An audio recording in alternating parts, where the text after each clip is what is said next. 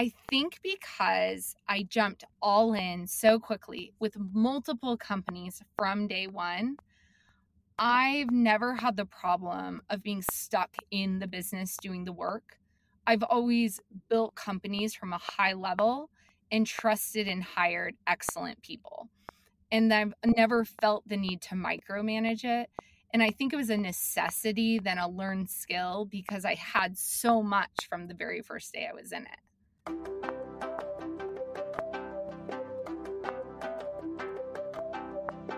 This is Found in the Rockies, a podcast about the startup ecosystem in the Rocky Mountain region, featuring the founders, funders, and contributors, and most importantly, the stories of what they're building. I'm Les Craig from Next Frontier Capital. If you've been a listener for so long now that you basically have our episode intro memorized, you may also react to today's guest with kind of a wait a minute, isn't this a repeat?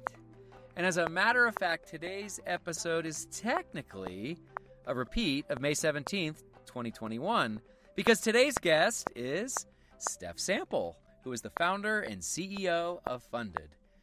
So, what gives? Well, here's the twist. 15 months ago, Stef hosted me as a guest on Found in the Rockies. Hi, Stef. Welcome back to the show. Thanks. It's really exciting to be here. I like being on the other side of it. I mean, it's so cool. This is your this was your podcast. You started this in in the Rockies and um, handed over the reins, uh, you know, graciously to uh, to me uh, in twenty. I think it was when was that twenty? Was it 2022, 2021, Right, fall. fall yeah, yeah, because so. it, it's like we originally started found in the Rockies more as like a a creative outlet. I just needed something new going on that felt like a new form of marketing and learn something new. And then when I started FUNDID, I couldn't really justify the bandwidth I was taking. It didn't really have brand alignment to what I was doing. And um, you are kind of at the center of the startup world in the region. So it just made sense for you to take over. Well, it's it's it's been such a joy and so much fun, um, and we'll get into all that. Um, but but first, uh, why don't you, since you haven't had the chance on the other side of this, why don't you just really tell our listeners kind of start at the beginning. Tell tell us all about you kind of your your story where you grew up and, and take take it away. Sure. Um wow where to start? Um so i'm originally from salt lake city utah which is um honestly not something i've said a lot for a long time. I've just said like oh i'm from montana. I grew up in billings. Um and i did like i moved to montana when i was in fifth grade um had never like gone back to Salt Lake, but it's kind of a recent thing, which I could get into why all of a sudden Salt Lake's appearing and where you're from again. But um, ended up kind of being raised in Billings, Montana, which um, at the time I thought the entire state of Montana looked that way. So I I really like was happy in Billings. I know people have like weird things about Billings, but I I actually loved growing up in Billings. I thought it was an awesome place um, Red Lodge, Montana. I grew up skiing there, and that is like still my favorite mountain in the state of Montana. Um, as long as they get and, enough snow, right? Because we call that rock dodge. Some some. Oh, I know. Honestly, when I was in high school, it had great snow every season. So this is like a new thing, and I don't get over there anymore. So I have a different experience at Red Lodge. Beautiful area, though. Really cool town. Yeah. Yeah. Um, and then I went on going to college um, which full transparency, like I was the first person in my family to go to college.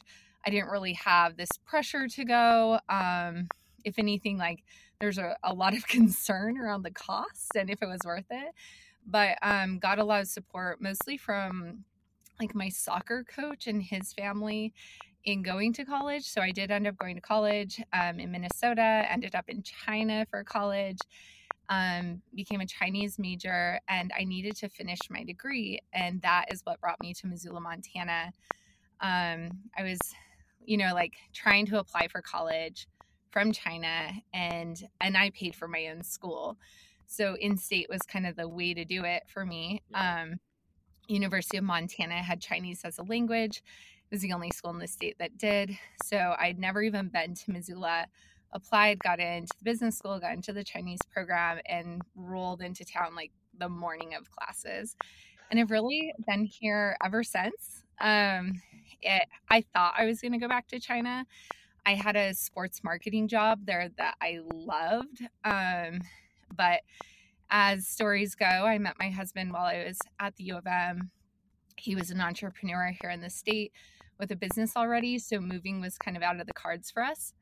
And in a lot of ways, I felt like I was forced into becoming an entrepreneur. Um, I, because I was stuck here, you know, like I, I definitely had this like, well, I'm stuck in Montana, which, you know, sounds ridiculous now. Like, what a great But it was really hard back then. And yeah. I, I remember like I had a really good relationship with a business school professor.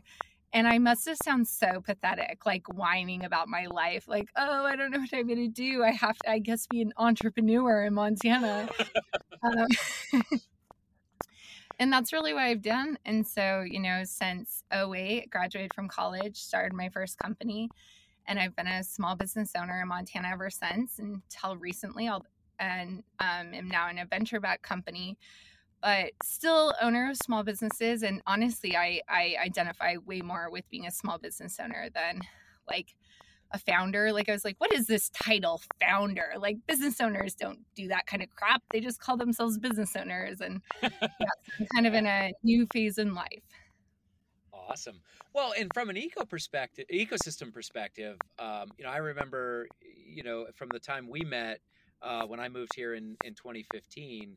Um, you you definitely have been one of those you know one of the entrepreneurial forces in the state. I mean, constantly innovating, constantly, um, you know, sort of pursuing opportunities. I mean, the, the, the podcast is an example of that. Also, uh, the Insight Studio. I love what you were doing there. I don't know if you want to talk a little bit about where where that came from and and what the Insight Studio uh, has done. Sure. Yeah. You know, it's funny. Like I have so, like I said, I started my first business right out of college. Um, it was a bag company, which it um was so fun. I like made these marathon bags. I would like go to marathons every weekend, set up my expo booth, and like hawk my wares, saw the people walking by, like trying to get them to buy them. And then um, I feel like my journey has been kind of this like progression of like business after business. Um, got into like franchise brands. Um, I bought a business, you know, out of Texas and moved it to Montana um, and then the Insight Studio. And um, it's not that I ever like saw myself as like an ecosystem builder in Montana or innovator. I think what I was like always looking for was to do something that was like really big, really challenging. And in Montana, I always felt like you had to take these like steps towards that, um, which was my own limitation. That wasn't a limitation anyone was putting on me, but that was my mindset of um, I don't know, just not, I guess not being willing to like really jump in. But Insight mm-hmm. Studio, I think, was a really fun company that led to FUNDID. Um, I had been taking kind of some consulting gigs in growth, which has always been my strong suit in companies of really like listening to the customer journey and trying to understand it and then figuring out how to sell and market in a really scalable, efficient way. So I'm helping all these other companies do that and I eventually decided um, instead of you know isn't like any good entrepreneur instead of selling my own time maybe i should create a company and have a team right. around me which was an amazing team and still is the insight studio we were like a team of five five we were all expert marketers um, really good at hubspot which is a software a lot of startups use. And we would go in and help companies kind of set up their HubSpot use case, um, make their data really efficient in there, and find insights. Um, that team is actually who built, FUNDID my new company um, with me, except for my um, the first team member, um, Andrew, who's awesome, like nicest guy in the world, um, came to me as we were transitioning and said, like, you know, I, I told you a long time ago, I've always wanted to be a business owner. Like, is that in the cards here at the Insight Studio? Um, so I actually have transitioned the company to Andrew. We helped him rebuild the team. And like, it's probably been like the biggest joy of my life, actually, is to help someone else become an entrepreneur, um, to see like a business that I was really proud of carry on and continue to serve customers well and then just to see Andrew like grow in that role and do such a good job with it. And it kind of comes back to why I care about this small business space so much is like Andrew's crushing it. He's like so good at running this company. And then to think like he couldn't have just done this. Like the capital isn't out there for him to just do that. Like he was lucky to have found, you know, to work for me and me be like, yeah, of course. And I'll like owner finance it and no big deal. But, you know, so many totally capable people mm-hmm. don't get to become entrepreneurs every day, not because of a lack of skill, but more of a lack of how the system works. Such a great point, and I, I think we see that uh, probably with even greater density in a place like in an ecosystem like Montana, um, and and and not to you, you glazed over it a little bit, but I mean, the Insight Studio, you've helped multiple companies in our state, early stage companies, NFC portfolio companies. I mean, it's it's it's very much part of I think who you are and what the Insight Studio is all about is like providing, you know, especially with regards to you know kind of optimizing uh, sales and marketing, but helping early stage companies um, grow and be successful in con- under conditions that otherwise they maybe wouldn't make it, right? Yeah, yeah, and it, it is so fun. Like the Insight Studio, it's funny because they're a sales and marketing company, but and this reigns true and FUNDID now. I've always had this philosophy of a good marketing plan is to be really damn helpful and believe in karma. Um, and that is like it's like the whole company, the Insight Studio, is built around that motto. Um, always like anyone could email the Insight Studio and be like, "Hey, I use HubSpot. It's really messed up. Will you meet with us for an hour?" And it's like, of course, we'd love to share our knowledge, having no like having no idea where that's going to go or expecting anything. And some of our best clients along the way were, were like random people we help for an hour and never talk to again, sending us like awesome clients down the road. And I just like, I love those kind of models when they work. Yeah, super fun. So, so speaking of like, of the, the, the opportunity that, that, you know, pulled you pulled you away from from uh, um, almost said HubSpot pulled you away from the Insight Studio into something totally new. I mean, what you had going was it was incredible. Um, take us through that journey. Like, what? How did how did the idea and the motivation and the spark for FUNDID really get get going? Yeah, it's a um, it's a good question. So, when I started the Insight Studio, um, I was limited on what I could do because I still had another company in my portfolio um, that I was anchored to that really did limit how big of another company I could build or how much time I could spend because until I found a way to exit this other business, um, which was in the franchise space, um, I, w- I, w- I was just like couldn't go out and do a whole lot. But I also knew that I was helping all these businesses I was selling my time. And so when I started the Insight Studio, even early on, I told the team, which was the same team through the whole journey, um, I know better than to sell our time. Um, I don't believe in services businesses um, because my time is really valuable to me and it's not scalable. But we're really good at this and we all have kind of this skill set. So we're going to go out and help a lot of companies. We're going to learn a ton. And at some point, we're not going to do this for other people anymore.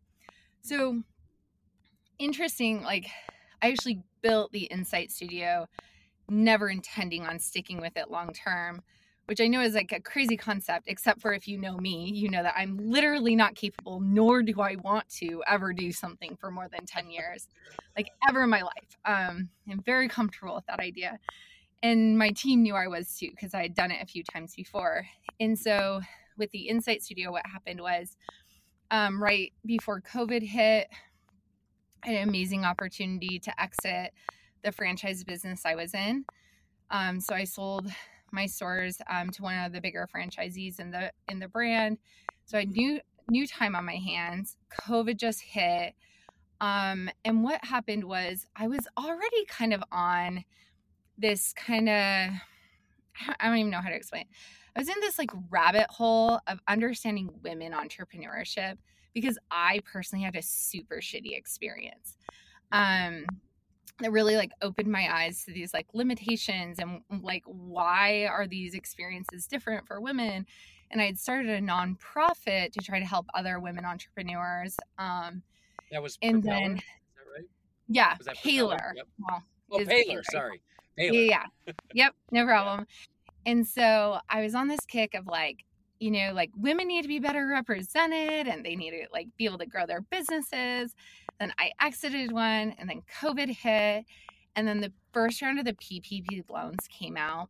Mm. and there was this article in the wall street journal that was um, called out that essentially the first round of funding went to like a bunch of like traditional bankers that like turned around and gave it to all their like traditional clients which happened to be pretty much all white dudes right I was gonna say you're being Um, very kind with the word traditional, using Yeah. traditional as a substitute, but it, it's yeah, it wasn't wasn't good.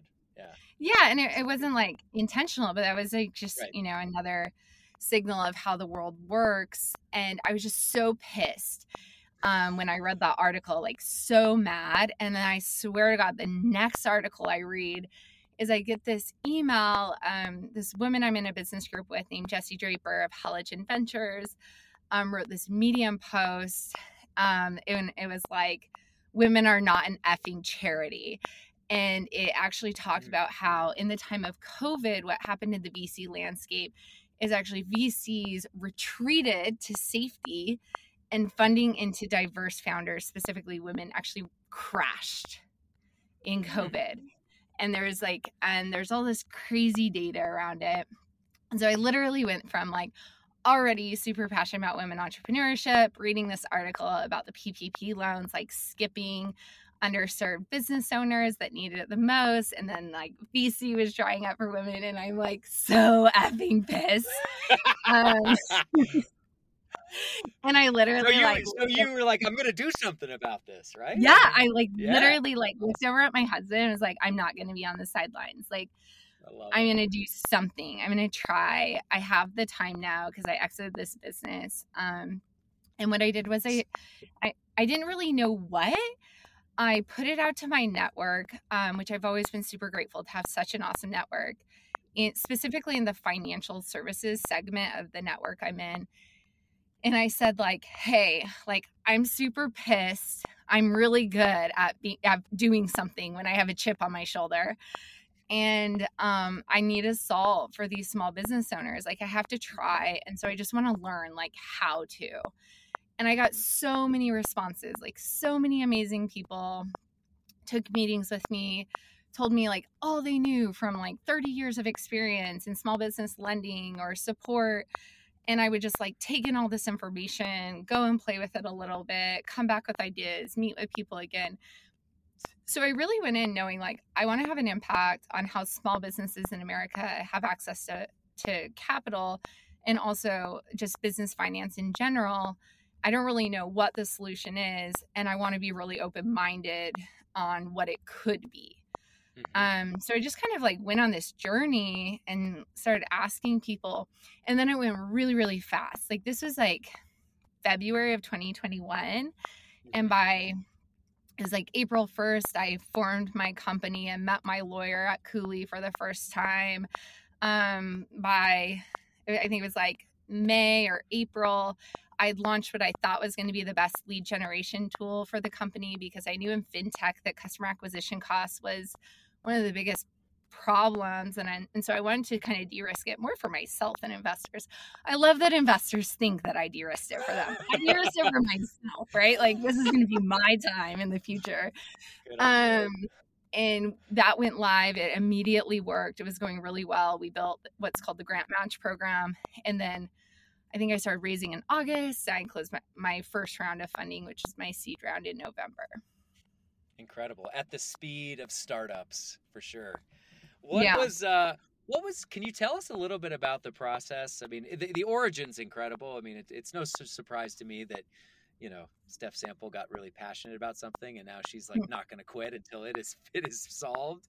But tell me about like uh beyond that fundraising. Like cuz it's it's it's hard to do anything um in this kind of space, especially in this category without raising money. And as a Montana-based founder, tell us tell us about that journey. Yeah, um, you know, leading up to this moment, I never intended to do anything in venture. Um, if anything, I was opposed to it. I, I was fortunate, right? Like for over 10 years, my husband and I are the sole owners of our mini businesses. Um, we are bankable because we have assets to leverage when we go to start new businesses. Um, so I, I was kind of like, well, why would I possibly take anyone else's money? Like, um, right. but when I was out exploring and understanding how to solve this problem, and I just knew that's what I wanted to do with my time. Um, I knew I had to do it at scale. I didn't even know what fintech was, had never even heard the term. Um, so when people were proposing, like, in really, in order to do this, you really need to use data in different ways. You need to like be able to kind of look at the full picture of a business, and you need to use technology in order to do that. And um, and that means this thing called fintech. And I'm like, okay, let me Google that.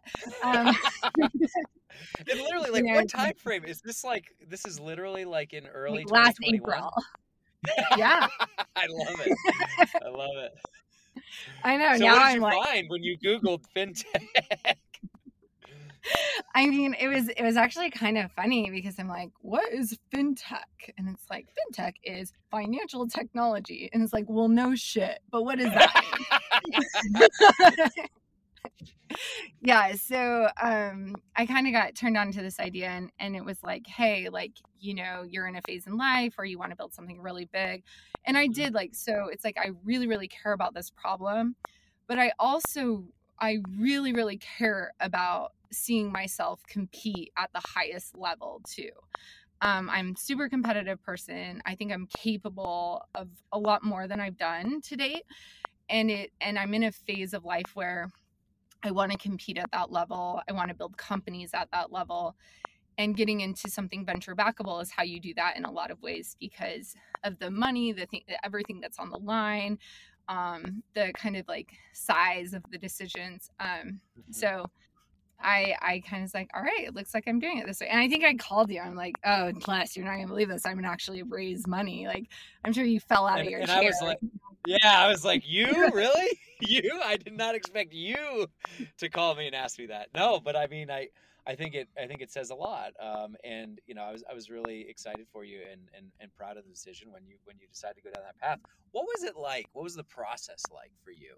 Yeah, you know, um, it's so funny because like in the moment it's like oh my god this is hell like this really sucks and now looking back i'm like dude you've raised a lot of money in two months like it wasn't so bad right but um you know i really treated it and i feel like i've said this a million times like a competitive sport that mm-hmm. i must win um and i'm totally serious like i was super strategic um because of my network and my connection to San Francisco for the last few years, I had a lot of great resources that taught me the game um, of raising venture. I didn't treat it as this like, you know, fluffy thing where I'm going to go tell the world about my passion and they're just going to want to throw money at me and be like, go make rainbows. And, um, you know, it was like, I, yeah.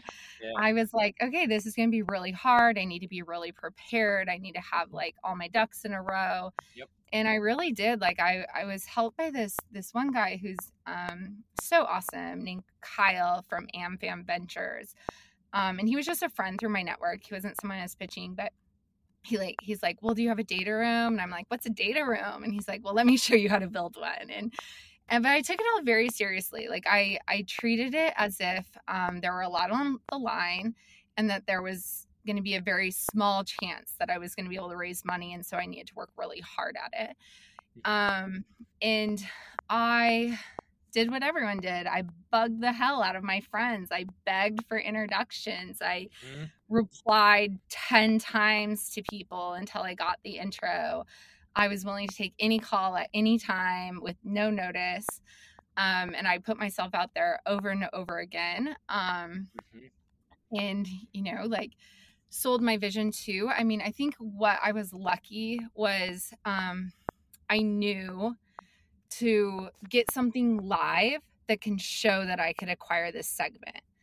Mm-hmm. Um, because in this small business specifically, there's kind of a thought that it's really hard to surface these businesses. Um, they're they cost a lot of money to acquire, and so I I don't know if I was so smart in that or if I was lucky that that's where I started. But you know, I had a, a lot of users of my grant match program in a really short period of time at an incredibly low acquisition cost, and I leaned into that really hard, right? Of like, look, I know I could acquire these people. I need to go build this product now. But honestly, like, I would say less than three people made almost all of my introductions. Um, and the people so, that focused, yeah. you focused on a really tight uh, kind of first degree network that that actually brought ultimately your investors to the table. Is that right? Is that what I'm hearing? Yeah, yeah, and um, and honestly, like my lawyer, um, from Cooley made the most key introduction for me. Um, that opened the most doors. And what's so cool about that was when I met this individual, it had nothing to do with raising money. It was just for advice and help. And so we had this relationship built on total transparency and me just and and I am like which is good because I literally am not capable of like holding back anything.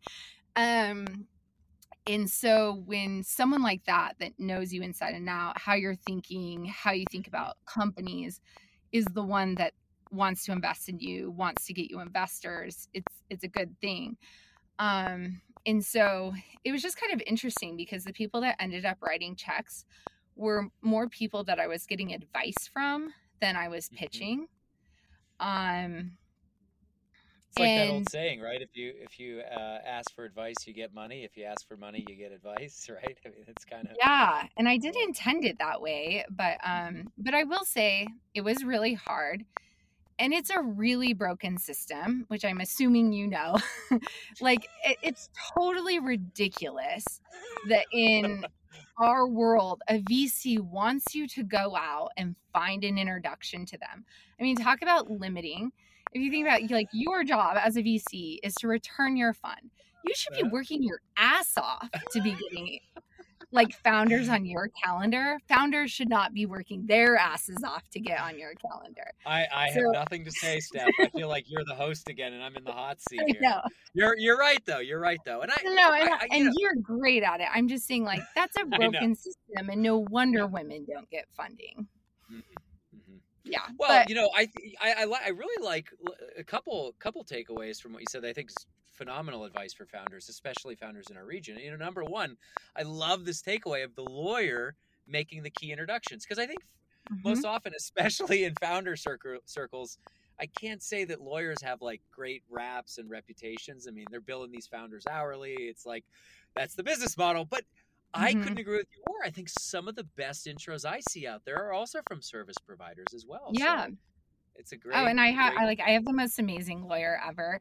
Um, in fact, it's like I don't even like telling anyone her name anymore because I'm like, I don't want her to have time for anyone but me and my friends who use her. Yeah, she sounds like she needs to grow the firm a little bit then, or maybe hire some more people.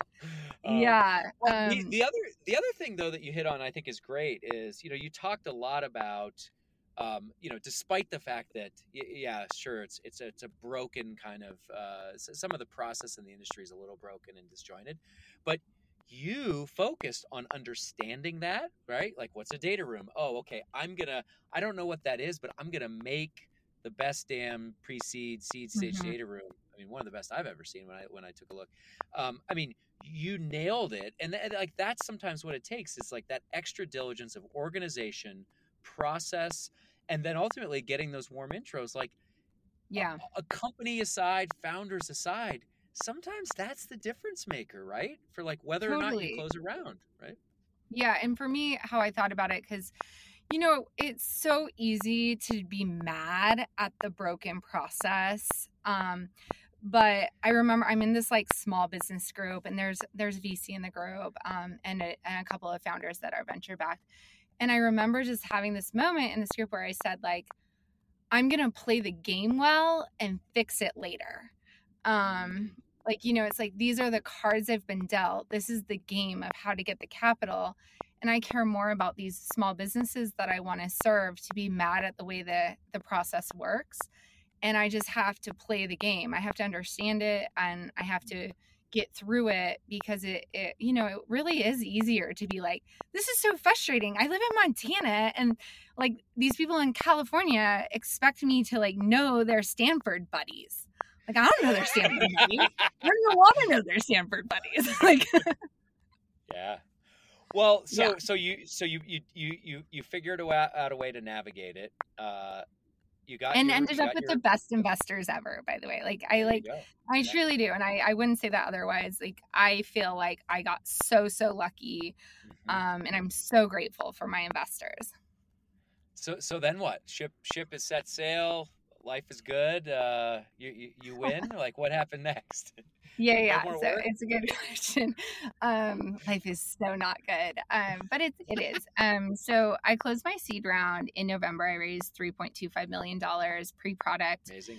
um, from fintech specific investors, which to me was really important because fintech is a very complicated, specific game.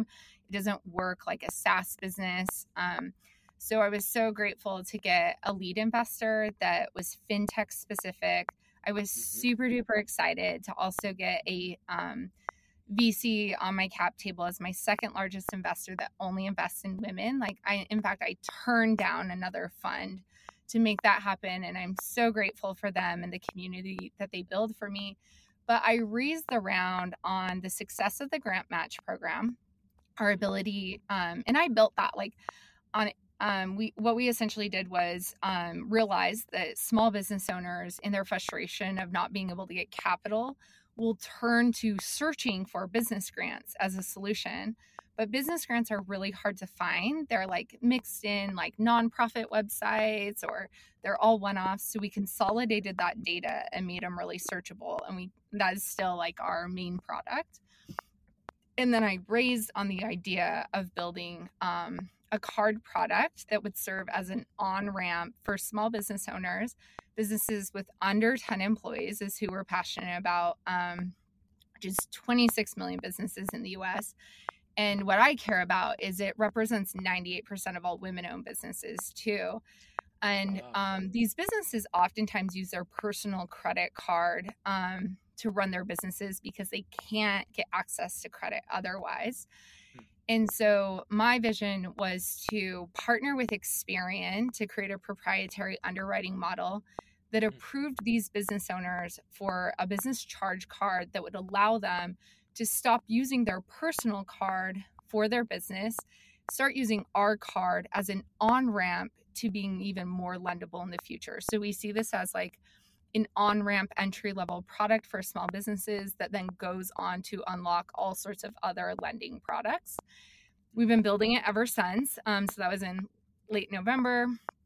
Um, we had quite the journey. Um, it's actually been so fascinating. Like I've I've mostly loved every step of how finance works. Um, we looked at BaaS players. We looked at going direct. Um, we ended up being super lucky where we got a term sheet from Cross River Bank, which is like the leading bank partner in fintech, really big names behind them.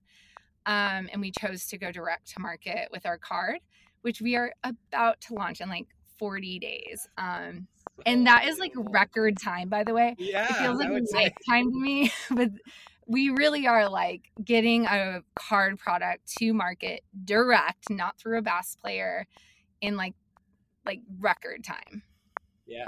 Well, I mean, and Stef, I got I got to do this because, like, uh, just to remind our listeners, you Googled fintech like a year ago, I know, and so now funny. now you're like writing the the next chapter in the Wikipedia article. Like you are, it's unbelievable what you've done. it really I- is um Yeah. i really do think i'm like a go-to resource in how it all works but i think it's because i was because i didn't come from the finance um Mhm. background i was so nervous that i didn't know like what the hell i was doing that i overcompensated by learning every detail and i left like nothing to someone else to teach me so now i'm like it's like now I like meet a new founder that wants to be in fintech and they think they want to do a card product. And it's like, well, you need your bank partner, your processor, um, and your network. And here's how they go together. And don't forget about the seven different accounts that make up your flow of funds. And and I'll like stop mid sentence and like laugh at myself. But um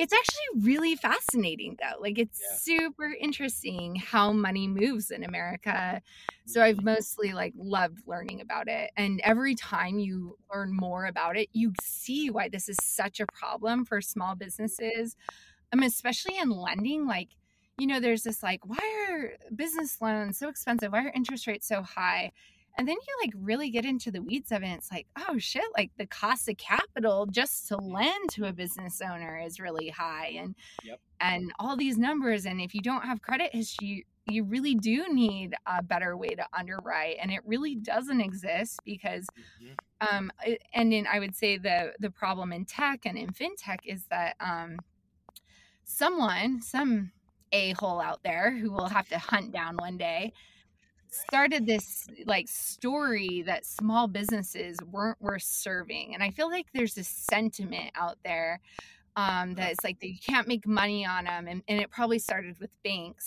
um, and that's just mm. not true like we make money on consumer loans that are $10000 in our world that's right yeah. so the idea that we can't make money lending to small businesses is just crazy um, but because of that to our advantage, um, we really don't have a lot of competitors.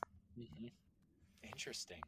Yeah, I, I would have never thought of it that way, but you bring up a really, really great point. I wonder if it's just at some point uh, the the a hole that you referenced just was lazy, and so it's like ah, this is right. I don't have to do any work if I if we just ignore this stuff. So well, and I think yeah. what happens, and it's valid. Um, it's like I'm entering this space because I'm solely passionate about this segment, mm-hmm. so I have mm-hmm. a really strong mission and why behind me to stick with it. But if I were honest, it would be really a lot easier for me if I served a larger business. I could make mm. more with less customers. It would be more predictable. There would be more data for me to use to underwrite them. And so it's no surprise that a group like a card company out there that just dropped small business might then be like, oh, we're not serving small business anymore. And it's like, well, yeah, because they never had the strong mission behind them of why they were even there in the first place. Mm-hmm. Interesting. Uh, what about anything exciting to announce? What's coming next? Um, you talked a little bit about kind of the card launch and stuff coming up, but what what else? What else is exciting in, in store? And maybe also uh, would love to hear, in addition to that, any challenges you're you're working through. Sure. Um, I think the most exciting thing going on is our team. Um, because of our mission um, and our focus, we've been able to attract talent that we don't deserve, that I don't deserve. Um, so I just like love working my, with my team. They were just in Montana last week, which is so cool when you get to host people from, you know, like San Francisco and North Carolina um, in Montana. So that was super special. And I just, I'm really I just love working with this team. It's just a bunch of smart people that are so mission driven and also really care about winning at the same time. And that's, I think, a really unique, special combination when you can couple like a strong mission with a desire to win a market. Mm-hmm. Um, out of that, like launching our card is a really big deal for us. It's a lot of work. Like, hmm. um, it I can't I can't even emphasize how hard it is to get through bank diligence with a big bank player and what goes into that and what goes into a credit policy and mm. um, so it's like 300 lines of diligence that is just an insane process um, same with the model like it's so so hard but you really come out the other side as a fine, like a well-oiled machine. Oh, but getting that card live is is a really big deal for us. Something um, we're really excited to do, mostly to serve these business owners, and in a lot of ways, um, I'm more excited to get it live because it opens up the door for us to then use that data to create better lending products. Because I would say like a challenge um, for me, or what kind of keeps me up at night is I get to like go out and tell the world about how great FUNDID is. But the reality is, is um, we aren't doing an excellent job at solving this problem yet. um, we aren't offering enough lending products to enough small businesses and creating that data model well enough. Um, we have to get our card to market in order to start getting that data to create better products for them. But, you know, I'd maybe give us like a C on the value we're creating for small businesses right now. And it's really important to me to really be adding more value and creating better products. So, um, that's hard because you want to skip right to that finish line, right? Of like being really proud of your product. And instead, we're in a phase where we have to earn the right to serve the smallest customer, the most risky customer. And we have to have a business um, that can make it that far to do that. Um, and it's challenging to be disciplined and know, like, no, the business has to work first, and then you get to keep being riskier and riskier every day. Um, and I'll say that, like, I think I, you know, I just raised money in a, in a pretty horrible market. Um, again, I feel grateful. Like all my investors more than double downed on me. I have amazing investors. Um, so it was easier than probably most are experiencing, but it did like put like the fear of God in me because I do need a raise again in a few months. So I I would say that that's a challenge, but one that I'm like actively trying to de-risk right now. I see. Well, I mean, between the challenges that you've been through and the challenges that lie ahead, I mean, it's clear that this, you know, it's not going to let up. Like this is not a trivial problem in a trivial space. Like this is impacting and changing, changing people's lives, uh, you know, in, in a in a big way. So it's it's worth fighting for. And probably only someone that wakes up one day and says, "F this, I'm doing it," and then Google's fintech. Like that's what it would take. that's what it would take. enough to do that. yeah, that. That's yeah. what it would take. So yeah, I know cool. it is such a big problem too. Like it, um, it's funny because in fintech, people like, aren't there small business lending solutions already? And it's like, well, maybe, but I don't know any group of businesses sitting around a table being like, geez, we're so glad the financial system solved all our problems for us. Clearly, that is not no, the case in no world. small business ever. Yeah. No. awesome. No. Well, uh, I've got like two more two more questions. They're both kind of fun. So okay. Um, so uh, first of all, you alluded to this one early on, but I want to revisit it you said you used to people would ask you where you're from and you didn't really say salt lake but you're saying that more now what what gives mm. what's the deal oh you're dancing into an off limits topic les um, is it yes, really um no no really you're good cool. I think it's cool. Yeah, yeah. So a month ago, I decided to move to Salt Lake um, from Missoula, and you know before all the montanans get mad at me um, we we still are montana residents. We will be here all summer every summer. We have an office in missoula where we intend to hire a lot of employees and create really high paying great jobs here. But for me um, the, the reality is is it is hard to build a scalable company from montana um, especially when you're getting on a plane to new york and san francisco all the time. Um, and one of my most strategic advisors and helpers lives in Salt Lake. Um, it's a great financial hub city, um, a great community. The startup community really is excellent there. They're like, I was there for like a day and felt like I had a million friends and, um, you know, and ran into you in the first week. Yeah, so, yeah um, it already feels like home, but we are really excited to make Salt Lake more home for FUNDID and to grow our startup out of Salt Lake while still keeping um, strong Montana roots too. But it is weird because people in Utah are like, "Why'd you move here?" And I'm like, "Well, I guess I'm kind of from here. Um, haven't said that in about 20 years.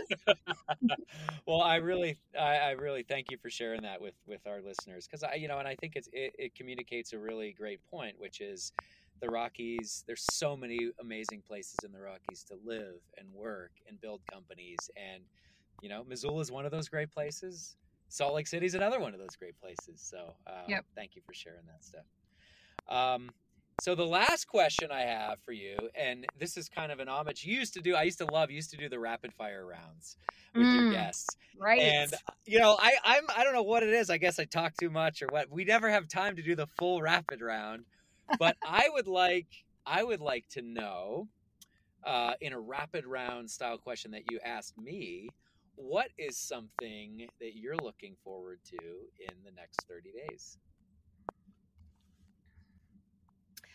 I mean, honestly, I mean, spoken like a true parent, but I think people will relate to this.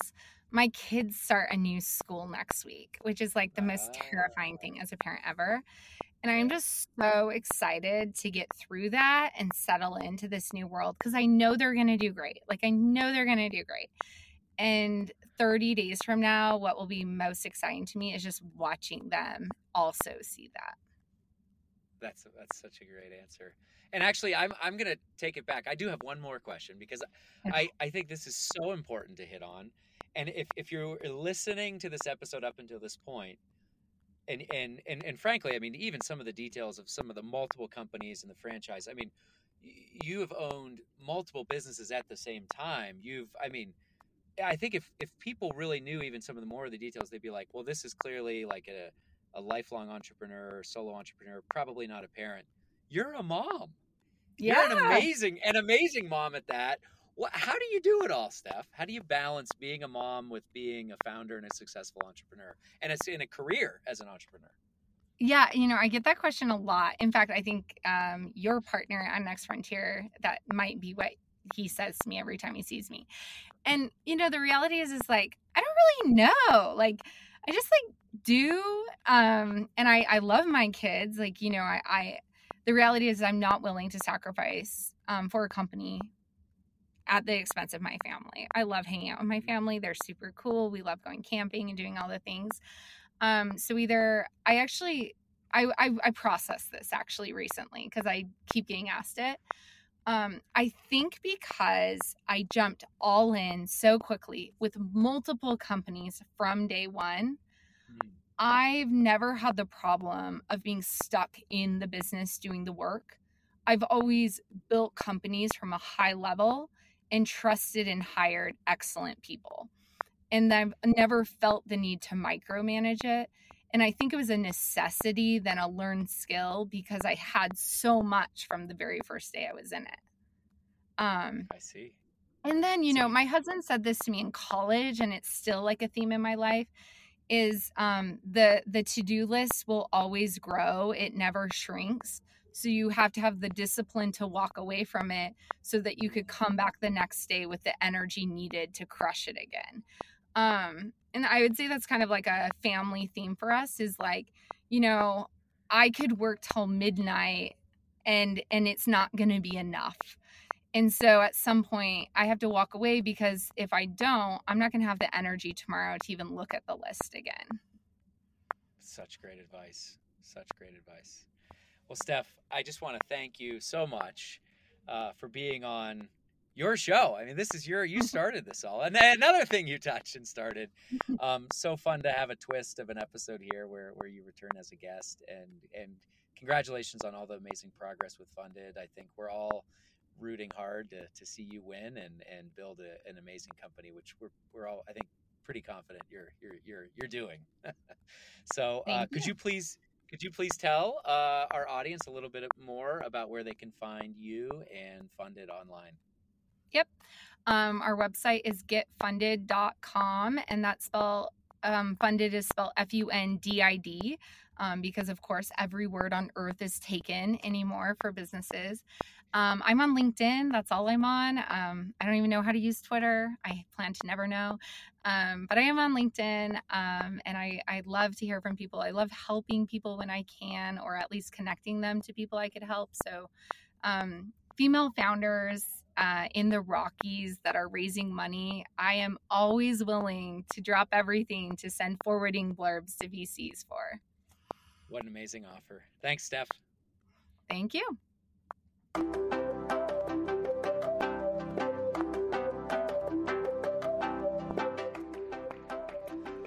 Thank you for listening to this week's episode of Found in the Rockies. You can find links in the show notes or go to nextfrontiercapital.com to get transcripts, links, and contact information for today's guests.